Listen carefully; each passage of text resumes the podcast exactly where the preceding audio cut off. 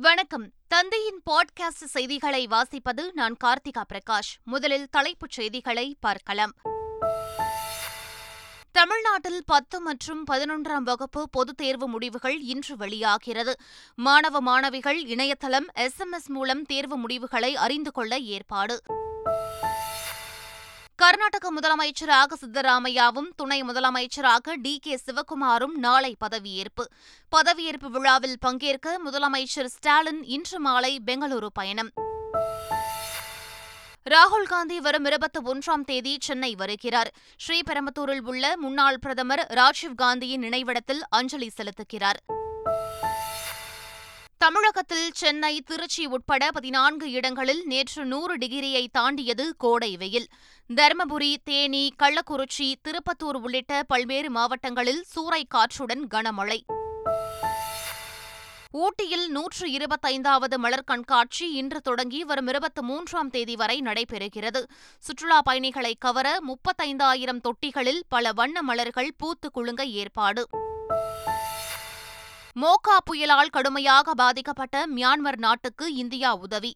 உணவு மருந்து உள்ளிட்ட நிவாரணப் பொருட்கள் கப்பல்கள் மூலம் அனுப்பி வைப்பு. மத்திய ஆசிய நாடுகளின் தலைவர்களுக்கு சீன அதிபர் ஜி ஜின்பிங் விருந்தளிப்பு. வண்ணமயமான கலை நிகழ்ச்சிகளுடன் வரவேற்பு ஏற்பாடு. ஐபிஎல் தொடரின் அறுபத்தைந்தாவது லீக் போட்டியில் பெங்களூரு அணி அபார வெற்றி. ஹைதராபாத் அணியை எட்டு விக்கெட்டுகள் வித்தியாசத்தில் வீழ்த்தியது. இனி விரிவான செய்திகள். தமிழகத்தில் பத்து மற்றும் பதினொன்றாம் வகுப்பு பொதுத் தேர்வு முடிவுகள் இன்று வெளியாகிறது. காலை பத்து மணிக்கு பத்தாம் வகுப்பு தேர்வு முடிவுகளும் பிற்பகல் இரண்டு மணிக்கு பதினொன்றாம் வகுப்பு தேர்வு முடிவுகளும் வெளியிடப்படும் என அரசு தேர்வுகள் இயக்ககம் தெரிவித்துள்ளது. மாணவர்கள் இணையதளம் மற்றும் எஸ்எம்எஸ் மூலம் தங்களது முடிவுகளை அறிந்து கொள்ளலாம் எனவும் தெரிவிக்கப்பட்டுள்ளது. திமுகவின் தொழிற்சங்கமான தோமுசாவின் இருபத்தைந்தாம் ஆண்டு விழா மூன்று நாள் மாநாடு மற்றும் பொதுக்குழு கூட்டம் சென்னை கலைவாணர் அரங்கத்தில் நடைபெற்றது. இதில் முதலமைச்சர் ஸ்டாலின் அமைச்சர்கள் துரைமுருகன் பொன்முடி கே. என். நேரு உள்ளிட்டோர் கலந்து கொண்டனர். அப்போது பேசிய முதலமைச்சர் ஸ்டாலின் திமுக அடித்தட்டு மக்களுக்கான இயக்கமாக உள்ளது என்றார். தொழிலாளர்களுடன் எப்போதும் நட்பு கலந்த மோதல் உள்ளது என்றும் முதலமைச்சர் ஸ்டாலின் குறிப்பிட்டார். தமிழர் தம் வீர விளையாட்டான ஜல்லிக்கட்டு போட்டிகளை நடத்த தடையில்லை என்ற உச்சநீதிமன்ற தீர்ப்பு தமிழ்நாட்டு வரலாற்றில் பொன் எழுத்துகளால் பொறிக்கத்தக்கது என முதலமைச்சர் ஸ்டாலின் தனது டுவிட்டர் பக்கத்தில் பதிவிட்டுள்ளார். அரசு நடத்திய சட்ட போராட்டத்திற்கு மகத்தான வெற்றி கிடைத்துள்ளது எனவும் அலங்காநல்லூரில் மாபெரும் ஜல்லிக்கட்டு மைதானம் கட்டப்பட்டு வரும் நிலையில் வரும் ஜனவரியில் தமிழர் திருநாளாம் பொங்கல் திருநாளில் வெற்றி விழா கொண்டாடப்படும் என்றும் முதலமைச்சர் ஸ்டாலின் குறிப்பிட்டுள்ளார். அதிமுக முன்னெடுத்த சட்ட போராட்டத்தால் தமிழ்நாட்டில் ஜல்லிக்கட்டுக்கு தடை இல்லை என உச்சநீதிமன்றம் வரலாற்று சிறப்புமிக்க தீர்ப்பளித்துள்ளதாக எதிர்க்கட்சித் தலைவர் எடப்பாடி பழனிசாமி தனது டுவிட்டர் பக்கத்தில் தெரிவித்துள்ளார். உச்சநீதிமன்ற தீர்ப்பை அடுத்து இபிஎஸ் சென்னை பசுமை வழிச்சாலை இல்லத்தில் இனிப்பு வழங்கி கொண்டாடினார். முன்னாள் பிரதமர் ராஜீவ்காந்தியின் நினைவு தினத்தை ஒட்டி ராகுல் காந்தி ஸ்ரீபெரும்புத்தூர் வரவுள்ளதாக தமிழக காங்கிரஸ் தலைவர் கே எஸ் அழகிரி தெரிவித்துள்ளார். இதுகுறித்து அவர் வெளியிட்டுள்ள அறிக்கையில் வரும் மே இருபத்தி ஒன்றாம் தேதி ராஜீவ்காந்தியின் முப்பத்தி இரண்டாவது நினைவு தினம் அனுசரிக்கப்பட உள்ளதாகவும் இதையொட்டி ஸ்ரீபெரும்புத்தூரில் உள்ள அவரது நினைவிடத்தில் அஞ்சலி செலுத்த ராகுல்காந்தி வரவுள்ளதாகவும் கே எஸ் அழகிரி தெரிவித்துள்ளார். தமிழகத்தில் கள்ளசாராய விவகாரம் தொடர்பாக அனைத்து மாவட்டங்களிலும் பாஜக சார்பில் வரும் இருபதாம் தேதி கண்டன போராட்டம் நடத்தப்படும் என்று அக்கட்சியின் மாநில தலைவர் அண்ணாமலை அறிவித்துள்ளார். சென்னையில் நடைபெறும் போராட்டத்தில் தாம் பங்கேற்க இருப்பதாகவும் அண்ணாமலை தமது டுவிட்டர் பதிவில் குறிப்பிட்டுள்ளார். தமிழ்நாட்டில் இருக்கும் திருக்கோவில்களின் தகவல்களை பற்றி பக்தர்கள் எளிதாக அறிய அவர்களுக்கு உதவும் வகையில் திருக்கோவில் விவரம் பற்றிய முழு தகவல் உள்ளடக்கிய திருக்கோவில் என்ற செல்போன் செயலி தொடங்கப்பட்டது. நாற்பத்தி எட்டு முதுநிலை திருக்கோவில்களின் பிரசாதம் பக்தர்களுக்கு எளிதில் கிடைக்கும் வகையில் தபால் துறையுடன் இணைந்து அஞ்சலி வழி பிரசாதம் அனுப்பும் திட்டம் தொடங்கப்பட்டது. அதனை அறநிலையத்துறை அமைச்சர் சேகர்பாபு தொடங்கி வைத்தார். பின்னர் செய்தியாளர்களிடம் பேசிய அவர் திருக்கோவில் மொபைல் ஆப் மூலம் முதற்கட்டமாக ஐம்பது திருக்கோவில் கோவில்களில் சேவைகளை அறிந்து கொள்ளலாம் என தெரிவித்தார். சென்னையில் நடைபெற்று வந்த ஊராட்சி செயலாளர்களின் போராட்டம் வாபஸ் பெறப்பட்டுள்ளது. சைதாப்பேட்டை பனைகள் மாளிகை அருகே தமிழகம் முழுவதும் இருந்து வந்திருந்த ஊராட்சி செயலர்கள் ஐநூற்றுக்கும் மேற்பட்டோர் கடந்த நான்கு நாட்களாக போராட்டத்தில் ஈடுபட்டு வந்தனர். இந்நிலையில் அரசு தரப்பில் கொடுக்கப்பட்ட வாக்குறுதிகளை ஏற்றுக்கொண்டு போராட்டத்தை அவர்கள் வாபஸ் பெற்றனர். ஊட்டியில் நூற்று இருபத்தைந்தாவது மலர் கண்காட்சி இன்று தொடங்கி வரும் இருபத்தி மூன்றாம் தேதி வரை நடைபெறவுள்ளது. இதனை சுற்றுலாத்துறை அமைச்சர் ராமச்சந்திரன் தொடங்கி வைக்கிறார். சுற்றுலா பயணிகளை கவரும் வண்ணம் முப்பத்தைந்தாயிரம் தொட்டிகளில் வண்ண வண்ண மலர்கள் பூத்து குலுங்குகின்றன. தோகை விரித்தாடும் மயில் யானை வரையாடு போன்ற உருவங்களில் மலர் அலங்காரங்கள் செய்யப்பட்டுள்ளன. ஆஸ்கர் விருது பெற்ற யானைகள் போன்ற மலர் உருவங்களும் அமைக்கப்பட்டுள்ளன. சுற்றுலா பயணிகளை கவர பூங்கா வண்ண விளக்குகளால் அலங்கரிக்கப்பட்டுள்ளது. பூங்கா சுற்றுலாவின் நுழைவு கட்டணம் நூறு ரூபாயாக உயர்த்தப்பட்டுள்ளதாகவும் இதனை குறைக்க வேண்டும் என்றும் சுற்றுலா பயணிகள் கோரிக்கை விடுத்துள்ளனர். நீலகிரி மாவட்டம் குன்னூர் அருகே உள்ள வண்ணாரப்பேட்டை பகுதியில் காட்டெருமை ஒன்று கால்வாயில் தவறி விழுந்தது. தகவல் அறிந்த வனத்துறையினர் மற்றும் தீயணைப்புத் துறையினர் மூன்று மணி நேரம் போராடி காட்டெருமையை மீட்டனர். பின்னர் அதனை வனப்பகுதிக்குள் விரட்டியடித்தனர். திருச்செந்தூர் அருகே வடமாநில இளைஞரை கொலை செய்தவர் கைது செய்யப்பட்டார். ராஜ்கண்ணன் நகரை சேர்ந்த கந்தசாமிக்கும் அவருடைய மனைவி ஸ்னேகாவுக்கும் இடையே வாக்குவாதம் ஏற்பட்டுள்ளது. இதையடுத்து கணவர் கந்தசாமி மீது காவல் நிலையத்தில் ஸ்னேகா புகார் அளித்தார்.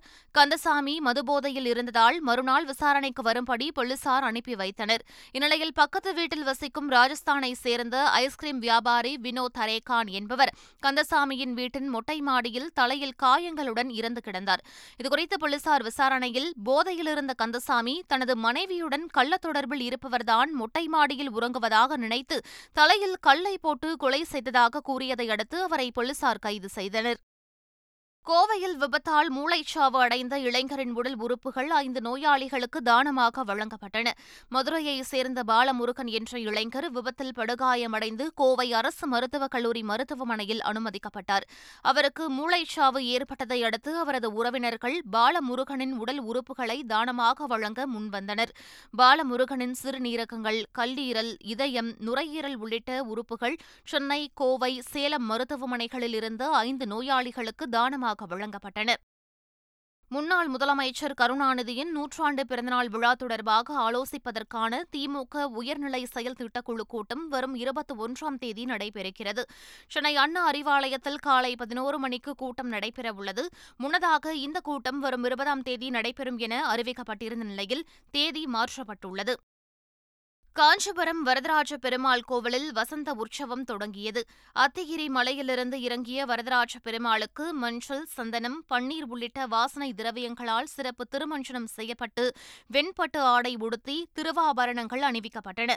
ஸ்ரீதேவி பூதேவியுடன் சன்னதி வீதியில் உலா வந்து திருவடி கோவிலில் சேவை சாதித்த பின்னர் கோவிலுக்கு திரும்பிய வரதராஜ பெருமாளுக்கு வேத பாராயண கோஷ்டியினர் பாட வசந்த மண்டபத்தில் எழுந்தருள செய்து சிறப்பு ஆராதனை நடைபெற்றது. இதில் திரளான திரளான பக்தர்கள் கலந்து கொண்டு சுவாமி தரிசனம் செய்தனர். தமிழ்நாட்டில் வேலூர் சென்னை திருச்சி உட்பட பதினான்கு இடங்களில் நூறு டிகிரி ஃபாரன்ஹீட்டை கடந்து வெயில் கொளுத்தியது. அதிகபட்சமாக வேலூரில் நூற்று ஏழு புள்ளி ஐந்து நான்கு டிகிரி ஃபாரன்ஹீட்டும் கரூர் பரமத்தியில் நூற்று ஆறு புள்ளி ஏழு டிகிரி ஃபாரன்ஹீட்டும் வெயில் பதிவாகியுள்ளது. கோடை வெயில் சுட்டரித்து வரும் நிலையில் தமிழகத்தின் பல்வேறு பகுதிகளிலும் பரவலாக மழை பெய்தது. தேனி மாவட்டம் ஆண்டிப்பட்டி பெரியகுளம் உள்ளிட்ட பல பகுதிகளில் பரவலாக மழை பெய்தது. நீலகிரி மாவட்டம் ஊட்டியில் மூன்றாவது நாளாக இடி மின்னலுடன் கனமழை பெய்தது. இதேபோல் தருமபுரி மாவட்டம் அரூர் திருப்பத்தூர் மாவட்டம் வாணியம்பாடி வேலூர் மாவட்டம் அணைக்கட்டு திருப்பூர் மாவட்டம் உடுமலை கள்ளக்குறிச்சி மாவட்டம் சின்னசேலம் உள்ளிட்ட பல ஊர்களில் மழை பெய்துள்ளது. கர்நாடக முதலமைச்சராக சித்தராமையாவும் துணை முதலமைச்சராக டி. கே. சிவக்குமாரும் நாளை பதவியேற்கின்றனர். பெங்களூரு ஸ்ரீ கண்டீரவ ஸ்டேடியத்தில் பதவியேற்பு விழாவிற்கான ஏற்பாடுகள் மும்முரமாக நடைபெற்று வருகின்றன.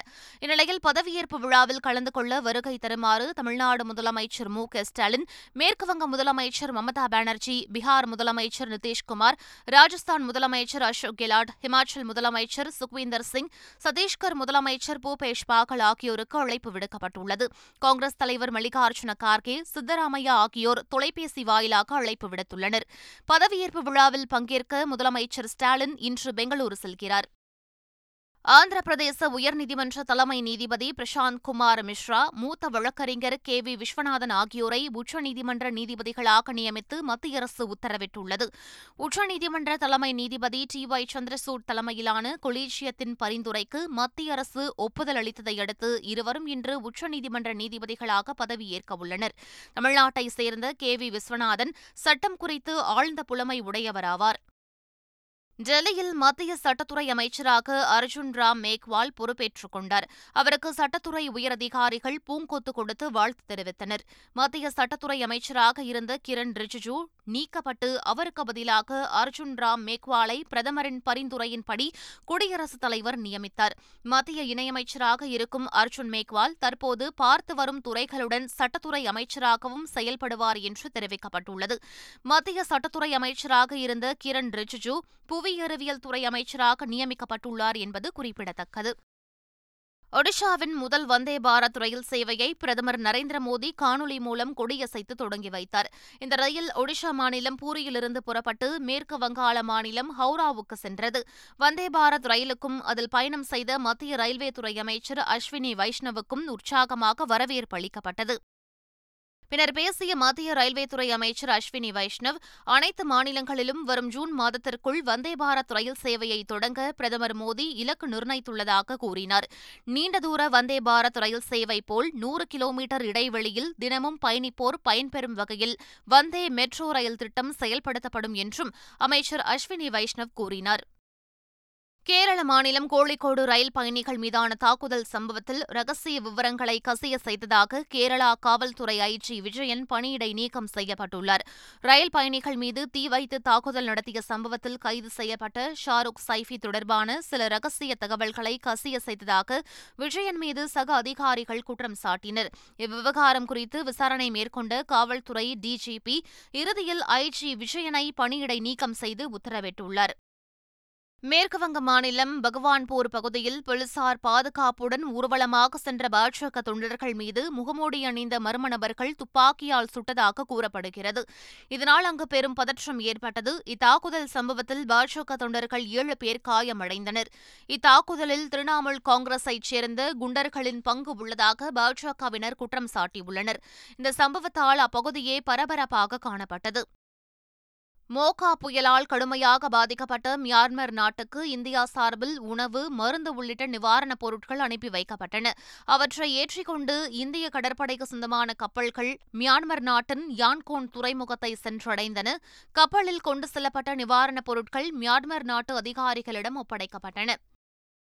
மத்திய ஆசிய நாடுகளின் தலைவர்களுக்கு சீன அதிபர் ஜி ஜின்பிங் விருந்தளித்தார். இதையொட்டி ஜியான் நகரில் நடைபெற்ற வரவேற்பு நிகழ்ச்சியில் கஜகஸ்தான் உஸ்பெகிஸ்தான் தஜிகிஸ்தான் கிர்கிஸ்தான் உள்ளிட்ட பல நாடுகளின் தலைவர்கள் பங்கேற்றனர். இந்நிகழ்ச்சியில் தனது மனைவியுடன் சீன அதிபர் கலந்து கொண்டார். விருந்து நிகழ்ச்சிக்கு முன்னதாக வண்ணமயமான கலை நிகழ்ச்சிகள் நடைபெற்றன. அவை பல நாடுகளின் தலைவர்களை மட்டுமின்றி காண்போர் மனதை கொள்ளை கொள்ளும் வகையில் அமைந்திருந்தது. ஆயிரத்து தொள்ளாயிரத்து பனிரெண்டாம் ஆண்டு அட்லாண்டிக் கடல் பகுதியில் ஏற்பட்ட விபத்தில் மூழ்கியதால் ஆயிரத்து ஐநூற்றுக்கும் மேற்பட்ட பயணிகள் உயிரிழந்த பிரம்மாண்ட டைட்டானிக் சொகுசு கப்பலின் முப்பரிமாண வீடியோ வெளியாகியுள்ளது.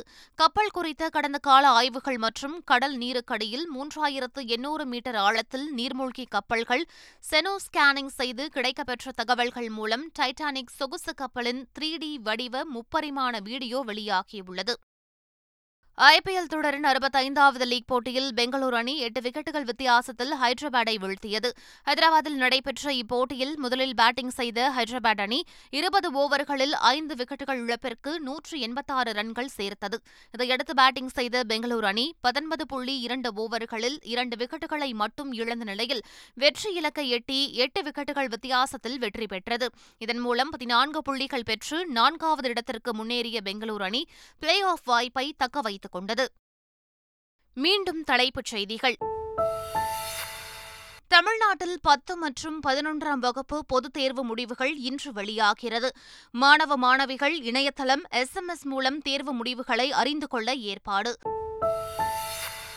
கர்நாடக முதலமைச்சராக சித்தராமையாவும் துணை முதலமைச்சராக டி. கே. சிவக்குமாரும் நாளை பதவியேற்பு. பதவியேற்பு விழாவில் பங்கேற்க முதலமைச்சர் ஸ்டாலின் இன்று மாலை பெங்களூரு பயணம். ராகுல் காந்தி வரும் இருபத்தி ஒன்றாம் தேதி சென்னை வருகிறார். ஸ்ரீபெரும்புத்தூரில் உள்ள முன்னாள் பிரதமர் ராஜீவ் காந்தியின் நினைவிடத்தில் அஞ்சலி செலுத்துகிறார். தமிழகத்தில் சென்னை திருச்சி உட்பட பதினான்கு இடங்களில் நேற்று நூறு டிகிரியை தாண்டியது கோடை வெயில். தருமபுரி தேனி கள்ளக்குறிச்சி திருப்பத்தூர் உள்ளிட்ட பல்வேறு மாவட்டங்களில் சூறை காற்றுடன் கனமழை. ஊட்டியில் நூற்று இருபத்தைந்தாவது மலர் கண்காட்சி இன்று தொடங்கி வரும் இருபத்தி மூன்றாம் தேதி வரை நடைபெறுகிறது. சுற்றுலா பயணிகளை கவர முப்பத்தைந்தாயிரம் தொட்டிகளில் பல வண்ண மலர்கள் பூத்து குலுங்க ஏற்பாடு. மோகா புயலால் கடுமையாக பாதிக்கப்பட்ட மியான்மர் நாட்டுக்கு இந்தியா உதவி. உணவு மருந்து உள்ளிட்ட நிவாரணப் பொருட்கள் கப்பல்கள் மூலம் அனுப்பி வைப்பு.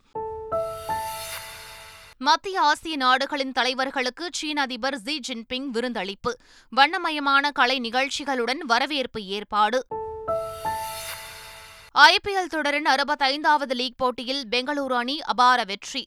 ஹைதராபாத் அணியை எட்டு விக்கெட்டுகள் வித்தியாசத்தில் வீழ்த்தியது. இத்துடன் பாட்காஸ்ட் செய்திகள் நிறைவடைந்தன. வணக்கம்.